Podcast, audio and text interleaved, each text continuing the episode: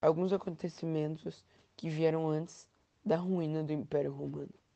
Os altos custos para manter as estradas, exércitos e administradores pressionavam a economia do império, que se mantinha graças a novas conquistas territoriais e aos saques ou tributos provenientes dessas conquistas. Os altos impostos levaram muitos senhores de escravos a libertar seus cativos para não ter que arcar com custos de alimentação e moradia deles. Por isso, nesse sistema, proprietários de latifúndios cediam parte de suas terras para ex-escravos ou plebeus, pobres do campo e da cidade.